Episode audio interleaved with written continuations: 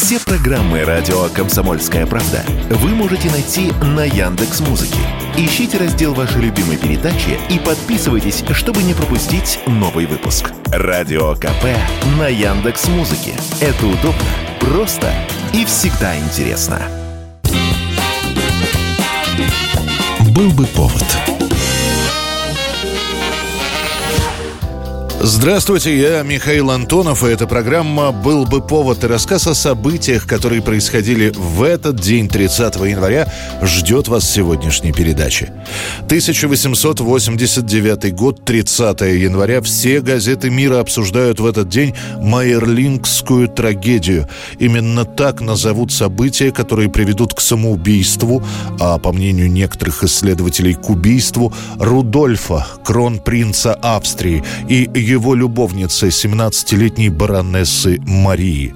Такого скандала монархическое сообщество не знало давно. Да, короли и принцы имели любовниц, другие имели нетрадиционные сексуальные пристрастия. На некоторых из них покушались, но самоубийство, да еще и на любовной почве, такого старожилы не припомнят. Императрица Австрии Елизавета Баварская стала интересоваться спиритизмом после страшной трагедии.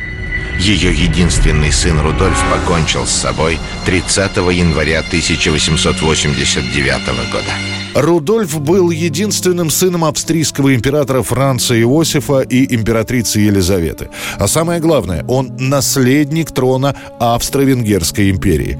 Тела 30-летнего эрцгерцога и 17-летней баронессы обнаружат утром 30 января в императорском охотничьем замке Майерлинг в Венском лесу в 25 километрах к югу-западу от столицы. Мария познакомилась с кронпринцем Рудольфом на скачках на ипподроме и полюбила его с первого взгляда. Девушку не смущало, что Рудольф женат, правда, счастливым брак кронпринца с бельгийской принцессой Стефанией назвать было сложно, супруги практически не общались друг с другом. Рудольф любит торжества, вечеринки, у него к 30 годам накопилось громадное количество долгов. Стефания же была домохозяйкой, которая хоть и слышала об похождениях мужа, но не подавала виду. Свою любовницу кронпринц не то чтобы прятал, но и не афишировал. Когда он уедет на охоту в Майерлинг, Мария приедет к нему через пару дней, тайно, ночью. Их тела найдет прислуга. Сначала подумают об отравлении, но после медики выяснят, что причиной смерти станут огнестрельные ранения головы. Официально сообщат, что Рудольф умер от хронической болезни. Чуть позже газеты напишут правду. Покончил с собой из-за неуравновешенного психического состояния. Марию вообще похоронят тайно, чтобы журналисты ничего не прознали. Хотя долго еще будут ходить слухи, что именно Мария застрелила наследника, а после покончила с собой. Спустя 60 лет эту историю, которая произошла в Майерлинге, несколько раз экранизируют в Голливуде. Tonight, Producer Showcase proudly presents Audrey Hepburn and Mel Ferrer in Anatole Litvak's production of Meyerling.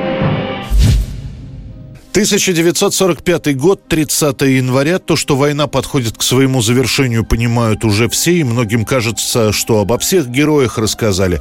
Моресьев и Покрышкин, Кошевой и Космодемьянская, Матросов и Клочков. Но нет, еще одно новое имя появляется на страницах советских газет. Александр Маринеско.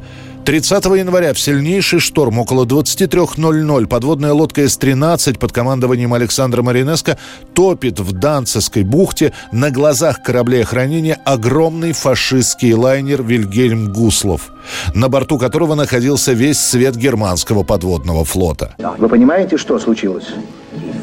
Флот мне больше никогда не поможет. Никогда.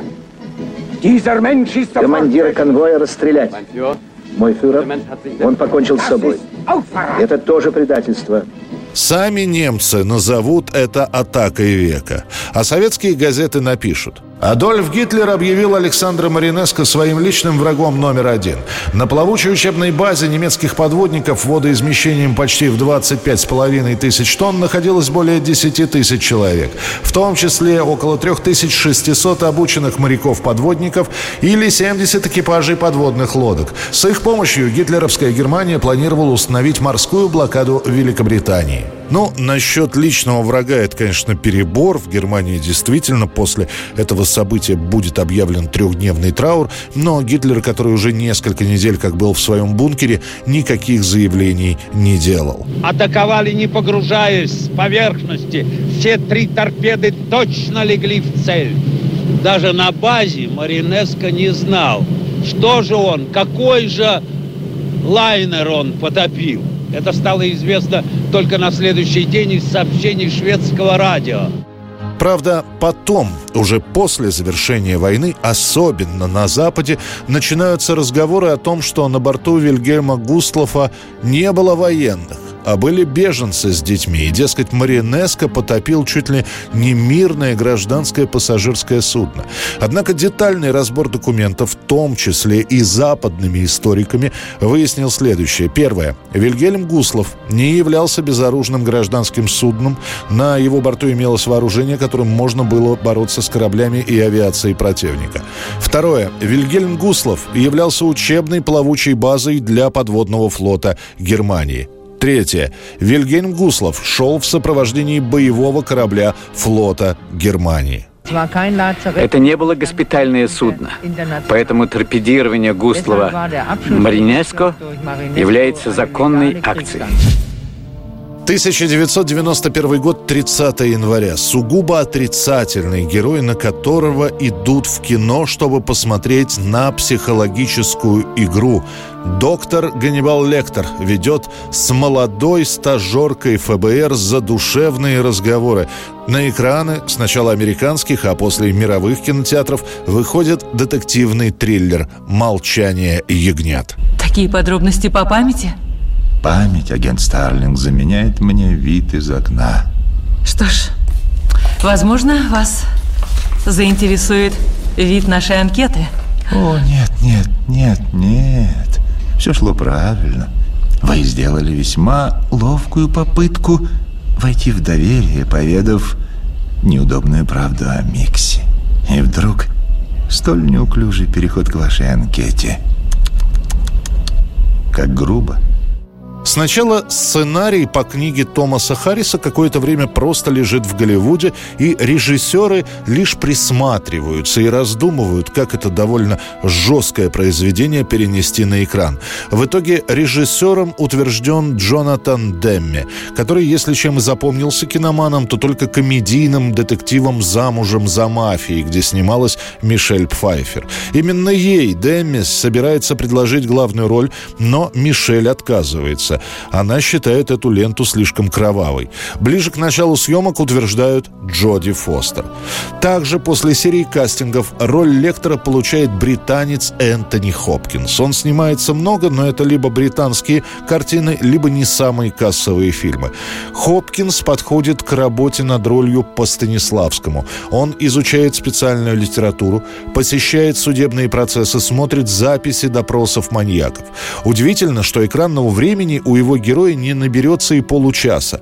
Но роль до того получается пугающей, что уже после, когда «Молчание ягнят» начнет собирать урожай призов, Хопкинс будет номинирован на «Оскар» и выиграет в категории «Лучший актер», а не «Лучший актер второго плана». And the Oscar goes to Anthony Hopkins and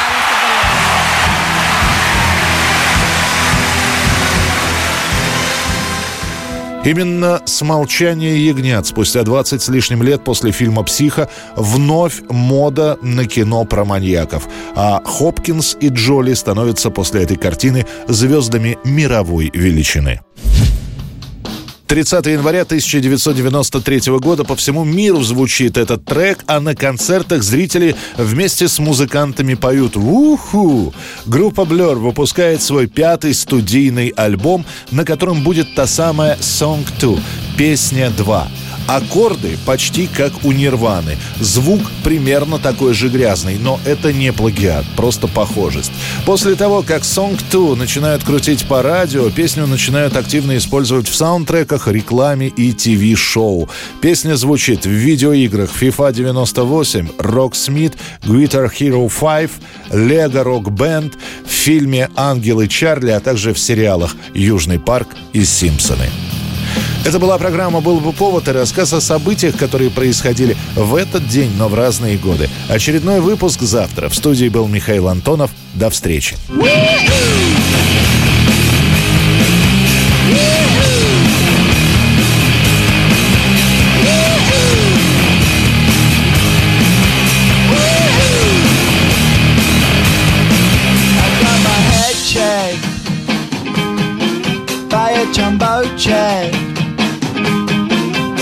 Wasn't easy, but nothing is.